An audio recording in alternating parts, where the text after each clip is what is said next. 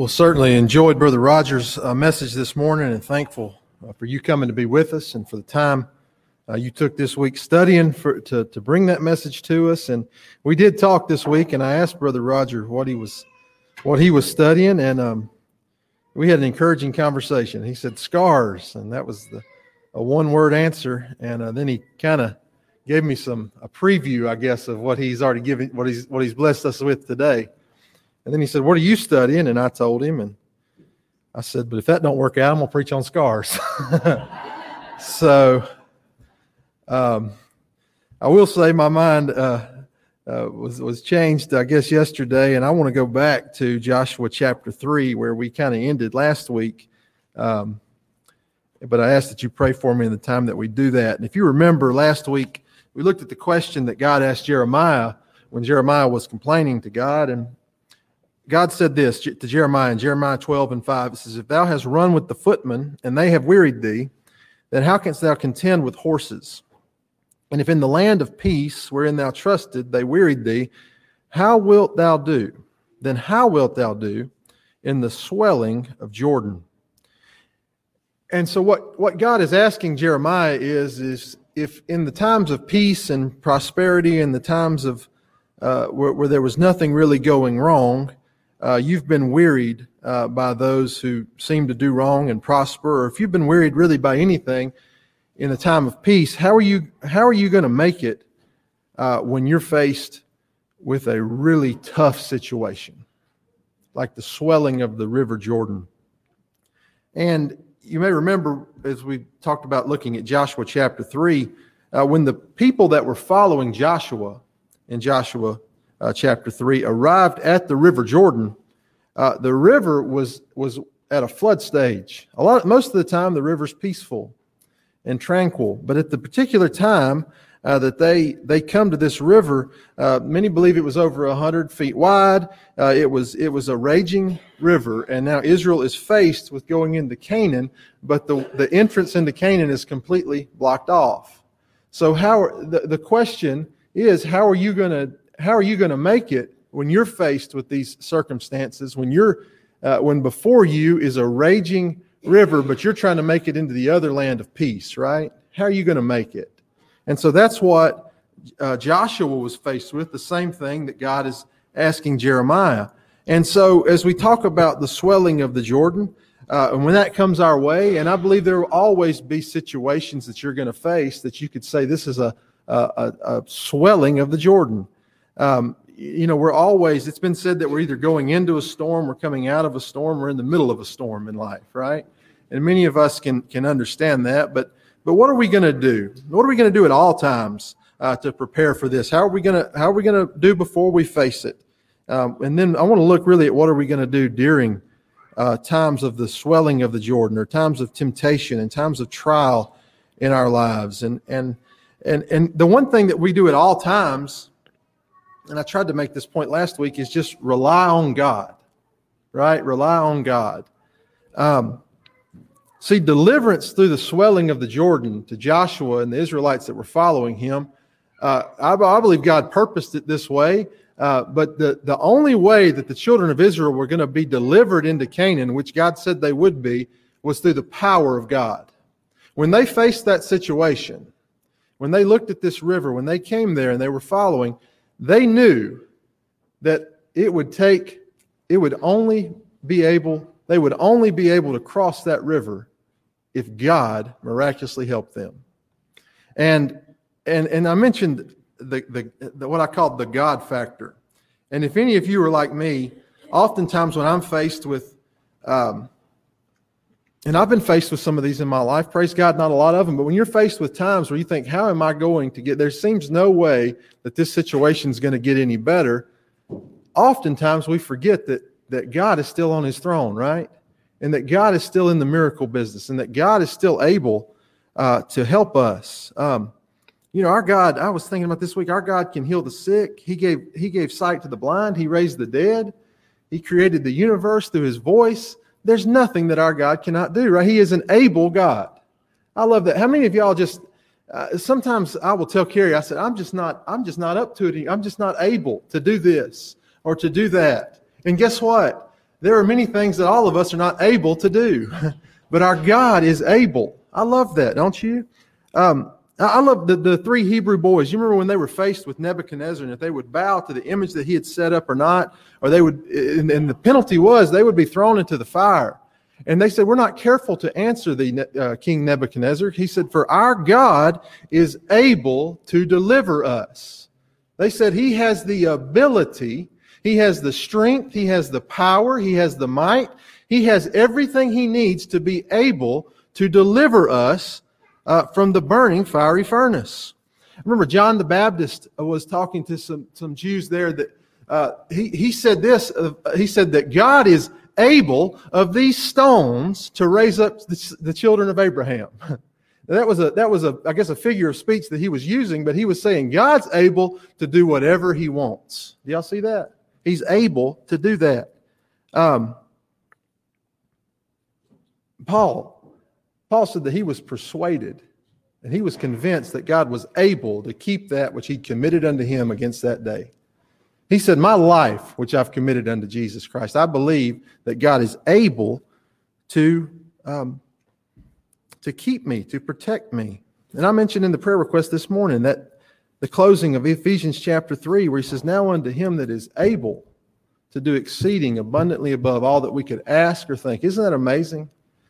That says what Paul is saying there to the Ephesian church is that is that anything, and if we ask in his will, and, and we can ask for here's what he's saying, I believe. This this inspired me, and I haven't done this in a while, and I need to start doing it more often. I, I, have a prayer request list at, at home, and or it's on my phone actually, so it's with me everywhere I go. I'm not addicted to the TV, brother. I'm addicted to the phone. Um, and uh, I put five big prayers on there. You know, a lot of times we'll pray, and, we, and, and look, if you're in need and you were mentioning prayer today, that's probably a big prayer to you, right? But I put some big prayers on there. Things that I think there's no way that's really, if I'm honest, I think there's no way that's really going to happen. You know, I've seen some of, I've had to, I've had to take off some of those big prayers because I've seen them answered. Because God's able to do more than we can ask or think. I've had to do that. There's a song that I that Carrie and I really like. It's a contemporary Christian song, and and and and this I want to read these words to you because I love them. It says, "My God is able to save and deliver and heal and restore anything that He wants to." It says this: Just ask the the man that was thrown on the bones of Elisha if there's anything that God can't do. And then listen to this line. I love this. It says, "Just ask the stone that was rolled at the tomb." In the garden what happens when God says to move. Don't y'all love that? Just go ask that stone what happens when God's. Go ask Lazarus, as you mentioned earlier, what happens when God says to arise? You arise. When God, God is able to help us, right? He is able. And so in Joshua chapter 3 and verse 3, it says, They commanded the people, saying, When you see the ark of the covenant of the Lord your God and the priests, the Levites bearing it, then you shall remove from your place and go after it. When the ark that's being borne by these, uh, by these priests, when they go into the, they're going into this swelling Jordan, he says, You're going to go behind it. And the ark of the covenant symbolizes to us the presence of God. That's what the ark symbolizes to us today. And so what, what we can gather from that is that God, you know, there's nowhere that we're going to go that God hasn't already been or that God hasn't already seen or that God doesn't already know what's going to happen. Isn't that amazing? I tell you that one of the things that, that, that just, uh, hinders me and, and one of the biggest issues that I have in my life is if I don't know what's, if, if I don't have a pretty good idea about what's going to happen, I'll just stay at home. Carrie will get aggravated with me, I'll say, what, what's the plan? what time are we supposed to be there? What are we having for dinner? What are we? If it's a, if it's a function at, at, at your job and I really don't know what's going to happen, I'll come up with an excuse why I can't be there. and it's hindered me so many times. I can tell you that many times I've gone into situations not knowing what's going to happen and scared to death. And it can be social situations, if I got to go into a room people I don't know who they are, I'd rather just stay in the car. I, I, really, I may be preaching to you, but I'm pretty introverted, really. Um, but many times I've had to, I've been either been forced to or been, or, or have overcome and I've stepped outside of my comfort zone and gone ahead, not knowing what would come. And I've had many blessings in doing that. And so a lot of times we're scared because we don't know what's going to come, but there's a God in heaven who is present with us that already knows what's on the other side. Isn't that amazing? And so he says, when you see the ark, you know that God's with you. In verse 4, it says, Yet there shall be a space between you and it, about 2,000 cubits by measure. Come not near unto it, that you may know the way which you must go, for ye have not passed this way heretofore. He says, There's, there's there's going to be a little space between you and, and the ark, the presence of God, that you may know which way you must go.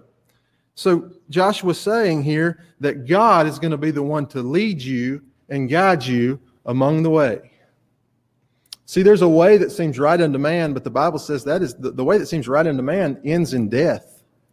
Isn't that amazing? There's a way that seems right unto man, but the ends thereof are the ways of death. But there's a way that leads to life and peace and happiness and joy. And that's in following God. And so he's saying, you need to follow God. And then he says this, for ye have not passed this way heretofore. He's saying to the children of Israel, you're going into a place that you've never seen. You're going to see things you've never, you've never seen. You're going to hear things you've never heard. They'll, and, and they're going into a place where there's going to be enemies and weather and terrain and all sorts of things. See, when you get on the other side of the swelling of Jordan, it doesn't mean that everything's peace and prosperity from then on out, right? But that God's still going to be there with you. And he says, you're going somewhere that you've never passed this way before. How many of y'all have, how many of y'all in the last year have, have watched the news or read something on the internet and say, I have never seen anything like this in my life? well, that's what, that's what they were getting into. We've never seen anything like this in our life is what they're to, that's what they're going to face. And so I mentioned last week that the first step is to prepare for it, right? To get ready. Joshua calls them in verse five. It says, sanctify yourself and then, really, we need to expect that God is going to move. We don't need to forget the God factor. He says, Sanctify yourselves, for tomorrow the Lord will do wonders among you. Well, that's encouraging, isn't it? Don't you know they were encouraged at that point that their leader, who's replaced Moses, the one they're looking for, he says, Sanctify yourselves. Get ready, boys, because tomorrow God's going to move. And you know, I can't tell you that tomorrow, whatever's whatever's facing you in your life, I can't tell you that tomorrow God's just going to He's going to say, he's going to roll that tomb away or that stone away from the tomb, or he's going to say, arise. But I can tell you this God's able tomorrow, tomorrow, tonight, right now, to intercede in your life and change things big time. Isn't that amazing? So he says, be prepared. But I want to talk about what we do during, during, uh, when we enter into those. See, we could retreat, and, and they could have done that. The children of Israel could have retreated and said, That's too much. We're not going to go through this. That's crazy to think that, that thousands, millions, I don't know, of people are going to get through this. No, men can't even swim through the river. It's, it's just too much. And they could have said, Well, we're just going to go back and live the life we've been living out here in the wilderness and never experience the blessings that were on the other side of that river. See, to experience the blessings, you've got to actually step into the river, right? And so, what are we going to do during it? And and and here's what I want to try to try to look at for the rest of my time is we got to, uh, well, I'm gonna call it, we got to get rooted and stay rooted. we got to stay firm. So look at look at this in Matthew chapter 13. Uh, you don't have to turn there, but in verse, uh, it's the parable of the sower.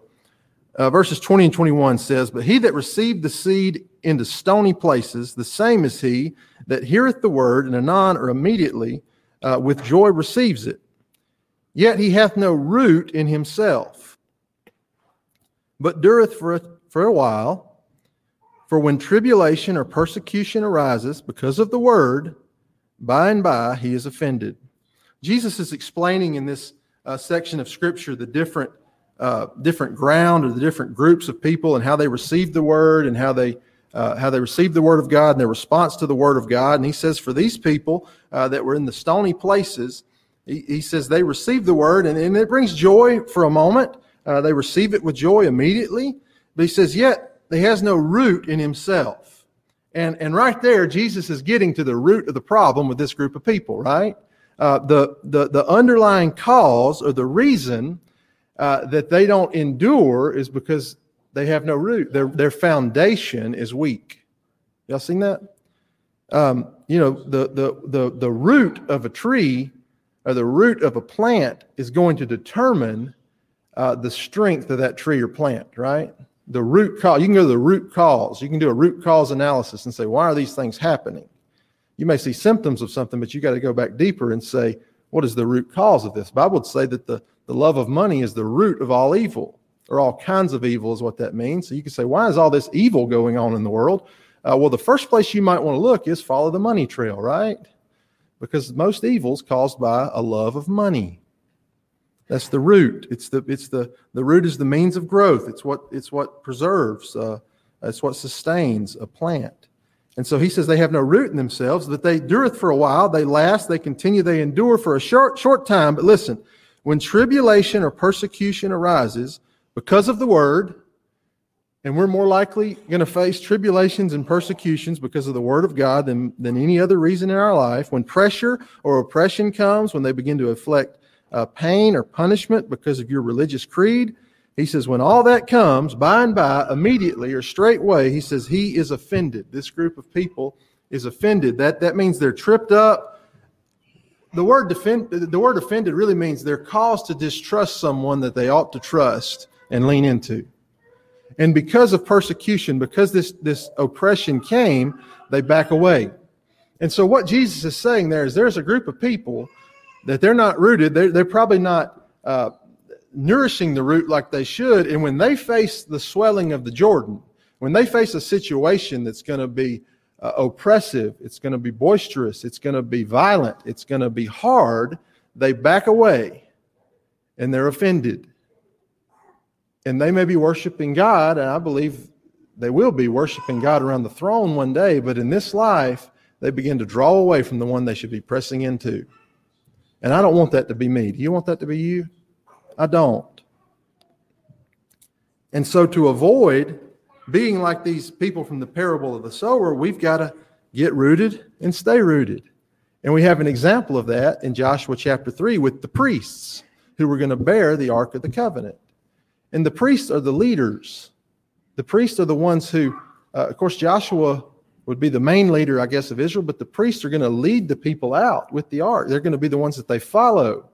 And so this is this is a good this is a good lesson for pastors, for preachers, for deacons, for dads, for moms, for grand grand listen, every one of us in here most of us, I guess maybe there's a baby or two that but if if the baby's in a room with a bunch of other babies, it's true of them too. We're all leaders in some way, right? Somebody is somebody is going to influence you to do or not do something, right? You you have influence on people, and so that's what they have. And so in verse eight it says, uh, "Thou shalt command the priests that bear the ark of the covenant, saying, When you are come to the brink of the water, ye shall stand still." That means that word means to get established. You shall stand still or get established in the Jordan. You're going to go down into this violent situation. Verse 13 it says, And it shall come to pass as soon as the soles of the feet of the priests that bear the ark of the Lord, the Lord of all the earth, shall rest. That word means to settle down. As soon as their priests, the, the, feet of the priests shall settle down in the waters of the Jordan, that the waters of the Jordan shall be cut off from the waters that come from above, and they shall stand upon a heap. In the 15th verse of Joshua chapter 3, it says, And as they that bear the ark, these are the leaders here, were come unto the Jordan, and the feet of the priests that bear the ark were dipped into the brim or the outside, the border of the water. For Jordan overfloweth all his banks at the time of harvest. As soon as they were dipped in, that the waters that came from above, they rose up, and, and that's when the waters began to pass. So the, the word I want to get there is it says, it says, the feet of the priests that bear the ark were dipped into the brim. So they were told, you're going to go in, you're going to stand still. They were told you're going to go in, you're going to rest, you're going to settle down. And here it says they, they go to implement it. And what do they do? It says they dipped their feet into the brim of the water. They're getting rooted, right? That word dipped means to plunge. You ever been to the ocean? You know, maybe been to Orange Beach or, or Panama City or somewhere, and you're you get you get out in the you know about this high or something, if it's on me, and that water begins to kind of knock you over, right? It doesn't take much water to knock you over. And if you're like me, I get my feet and I just start wedging them down into the sand, right? And the, and the, and the, and the waves come and they don't move me because I've plunged my feet down. I've become secure, right? I've become established on a, on a better foundation. And that's what the priests are doing here. They dip their feet, they're getting rooted. And so, if you and I, when we're faced with these violent situations, when we go into them, if we go into them on our own strength, if we go into them thinking, well, well, my parents will be able to help me, or my government will be able to help me, or my job will be able to help me, or my own strength will be able to help me. It doesn't take much water, does it, to knock you over? You've got to get rooted. And the only root we have is in God, right? He is our strength. Colossians says this, Colossians 2, verses 6 and 7 says, As ye have therefore received Christ Jesus, walk ye so in him, rooted and built up in him, established in the faith as ye have been taught, abounding therein with thanksgiving. You say, when I am faced with these situations, how am I going to get through it? Paul is saying you have someone that you can plunge into that is a strong foundation. It is Jesus Christ. You can be rooted and built up in Him. Not only does He root you, He builds you up and gives you more strength. Rooted and built up in Him. And, and look, established in the faith. You have a, he's saying you have a personal relationship with, with, with Christ, but not only that, when you're rooted in, you become established in the faith. Where do you get that? Through the church, right? If, if you get no other point from me today, I try to push this, push this on you because it's so important. You can't separate being rooted in Christ or having a relationship in Christ outside of the church. You cannot do it. They go hand in hand. The church was so important that he sent his son not only to die for us, but to establish it on this earth. It is the most important organization you're a part of. And it will be. And it'll always be. Isn't that amazing? It'll always be here. That's what, that's what Paul said in, in Ephesians chapter 3 when he, when he talks about him that's able to do exceedingly abundantly above all that we can ask or think. He ends that. He says, according to the power that worketh in us, unto him be glory in the church by Christ Jesus throughout all ages, world without end. Amen. The church is the place in which God receives glory.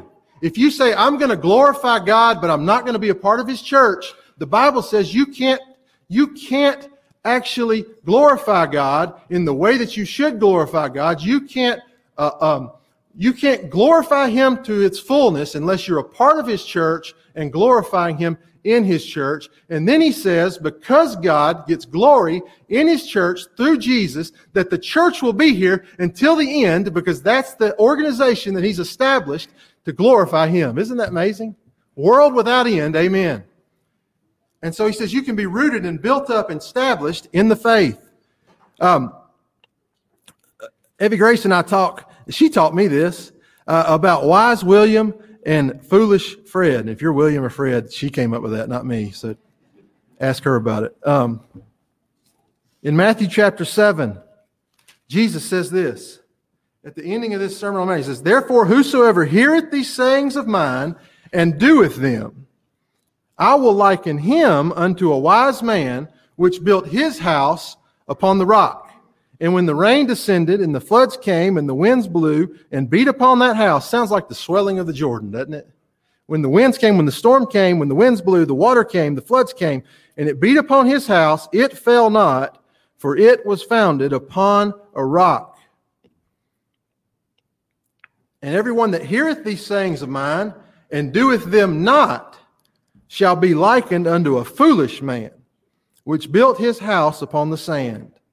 And the rain descended, and the floods came, and the winds blew, and beat upon that house, and it fell, and great was the fall of it.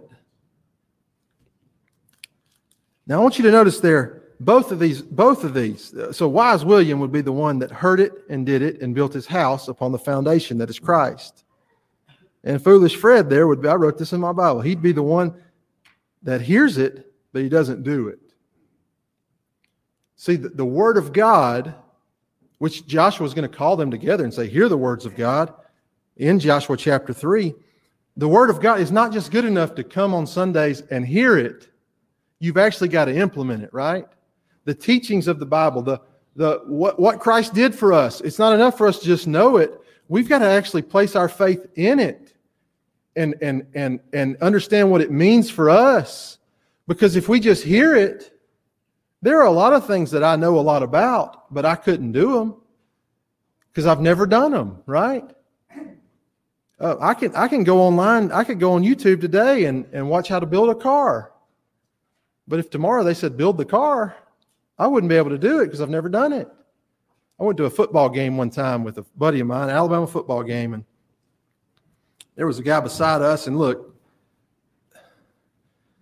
there's a lot of things that get on my nerves, but one thing that gets on my nerves is the is the guys at the game that are like yelling at the the, the players or the coaches. First of all, they can't even hear you. There's 100,000 people in this stadium. I doubt Nick Saban's going to go, what did he say? Hey, boys, we got to run left next time. Or quit running the ball. Second of all, these are boys. I mean, I'm talking about, I'm, well, I guess college is more professional now, but I mean, these are 18, 19, 20 year old kids. I won't go there, but because I've been there. But if you're a grown man that gets real upset about what they do with the ball, you got issues, man. You got big issues. But this guy was beside us, and the entire time, he kept saying two words. I'll never forget them fullback blast, fullback blast. Over and over, fullback blast. Now, if anybody, some of y'all be saying, what is he talking about? if you grew up like me, and I'm sure a lot of the younger folks here, you played either like Madden football on PlayStation or NCAA football on PlayStation, right? And they had, I don't know, maybe 50, 100 plays you could choose from when you're playing football, and one of them was fullback blast. And I guess that guy loved that play when he was playing on his PlayStation. I mean, I could look at him and say he's never played much football. I can remember. And I don't know, Brother Wesley could tell us. He's played. I, I, don't think at Samford or UAB or Alabama they've got a play called fullback blast. I think they put that on the game because that's easy for dummies like me to understand, right? And so I've always thought about that guy. I wish they'd have called him down from the stands and say, "We're getting ready to run the fullback blast, and you're the fullback." I can guarantee you how he would responded in that situation. He knew a lot about how you snap the ball and who you hand it to. But he wouldn't have done well in that situation. Y'all understand that, right? The wise person is the one who not only knows what to do, but implements what to do and grows in that and becomes rooted and built up in that, in the Word of God and what Christ says to do. And so we're to get rooted. And you can start doing that now, right? You can you can always do as you prepare, get rooted. But when the troubles come and you've got to step in, the thing you don't do is flee away. You anchor down until the storm passes by, right? Because we get rooted and then we got to stay rooted. Listen, listen to Joshua chapter 3, verse 17. It says, And the priests that bear the ark of the covenant of the Lord stood firm. They were faithful they were established, they were settled. It says they stood firm on the dry ground in the midst of the Jordan, in the middle of the storm. And all the Israelites passed over on dry ground until all the people were, passed, were passed clean over Jordan. And you know what that you know what that tells me, moms and dads and preachers and grandparents and, and leaders? is that we don't stand firm for ourselves. We stand firm for the sake of others. Y'all see that? If we give in, if we back down, what's it going to mean for everybody else that we love around us? If the priest would have got scared and retreated, all those that were in the midst would have been engulfed by the violent storm of the swelling of the Jordan. And it says, they stood firm, they stayed rooted. 1 Corinthians chapter 15, verse 58, after the uh, teaching on the resurrection, says, Therefore, my beloved brethren, in light of all this, be ye steadfast, be you settled, unmovable, always abounding in the work of the Lord. For as much as you know that your labor is not in vain in the Lord. What was the labor there? The labor was to, was to stay immovable and steadfast and firm. And he says, Your labor is not in vain. Ephesians chapter 6, starting in verse 10 says, Finally, my brethren, be strong in the Lord and in the power of his might. Put on the whole armor of God that you may be able to stand against the wiles of the devil. For we wrestle not against flesh and blood, but against principalities and powers, against rulers of darkness of this world, against spiritual wickedness in high places. Wherefore, take unto you the whole armor of God, that you may be able to withstand, to stand firm, to not back down, to be faithful in the evil day, in the times when the swelling of the Jordan comes, when bad things happen. You take on this armor so that you'll be able to withstand, and having done all to stand. Having given everything you have to stand, whatever it costs you to stand. And let me tell you, the Apostle Paul was not talking about the tax rate or defense spending. He was talking about the gospel of Jesus Christ. Do you understand that? I, I'm not going to give everything I have so that my political party may get their ways. But when it comes to the ways of Jesus Christ, I want to stand. What about y'all? What about y'all? He told the Philippians, Therefore, my beloved, or my dearly beloved, my brethren, my dearly beloved and longed for, my joy and crown, so stand fast in the Lord, my dearly beloved.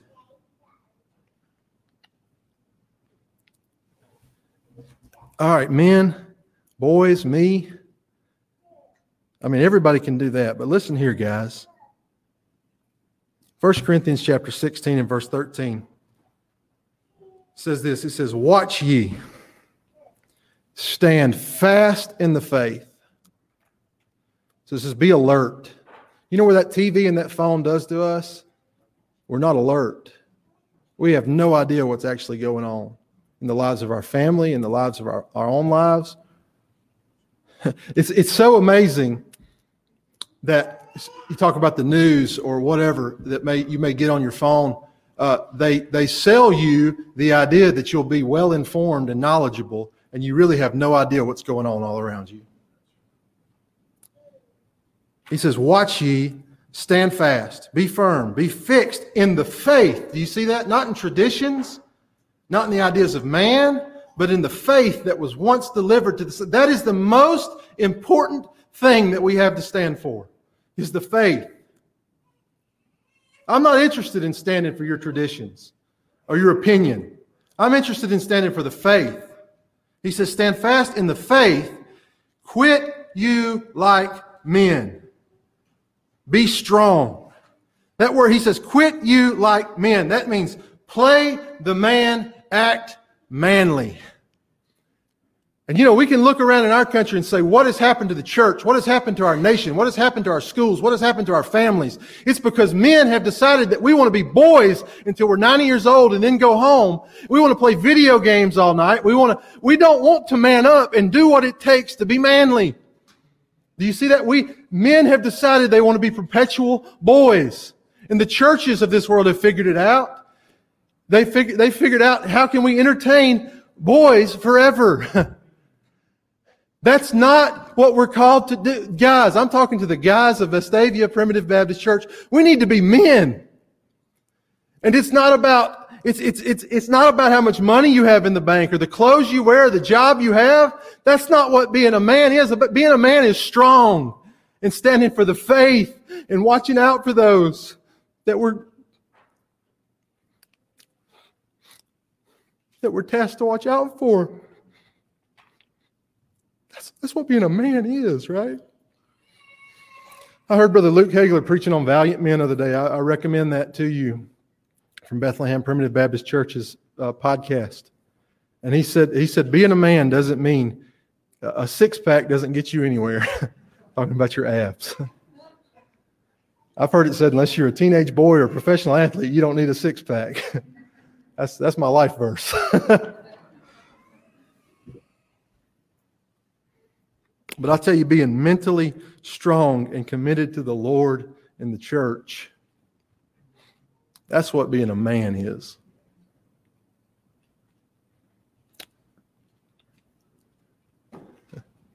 Brother, Brother Roger, I've picked on him. He called me a few months ago and said, Let's go get something to eat for lunch. And I said, Where do you want to go, Brother Roger? He said, Chicken salad chick.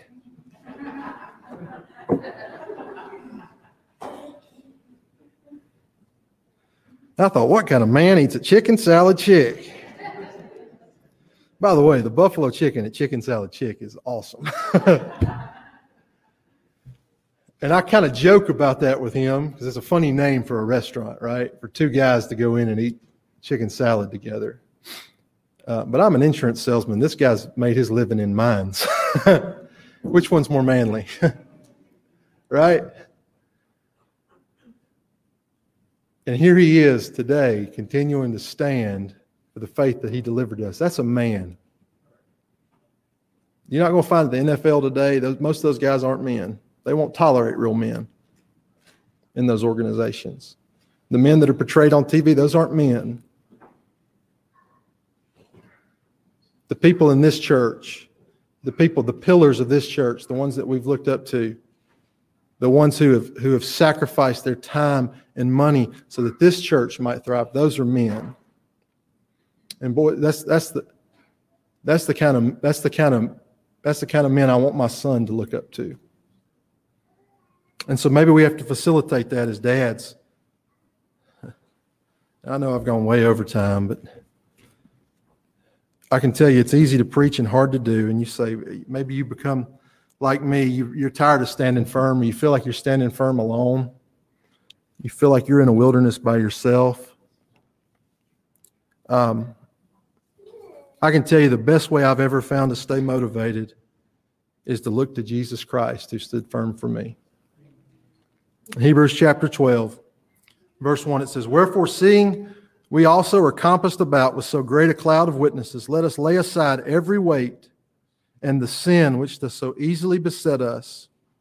And here he's talking to a group of Hebrews who are being persecuted uh, for converting uh, to follow Jesus Christ. He says, Let us lay all that aside and let us run with patience the race that is set before us.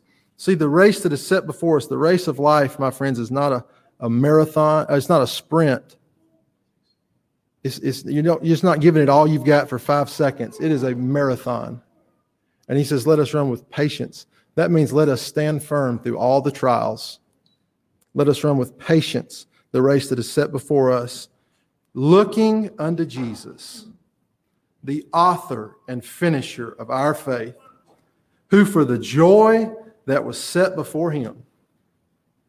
This is your motivation to stand firm.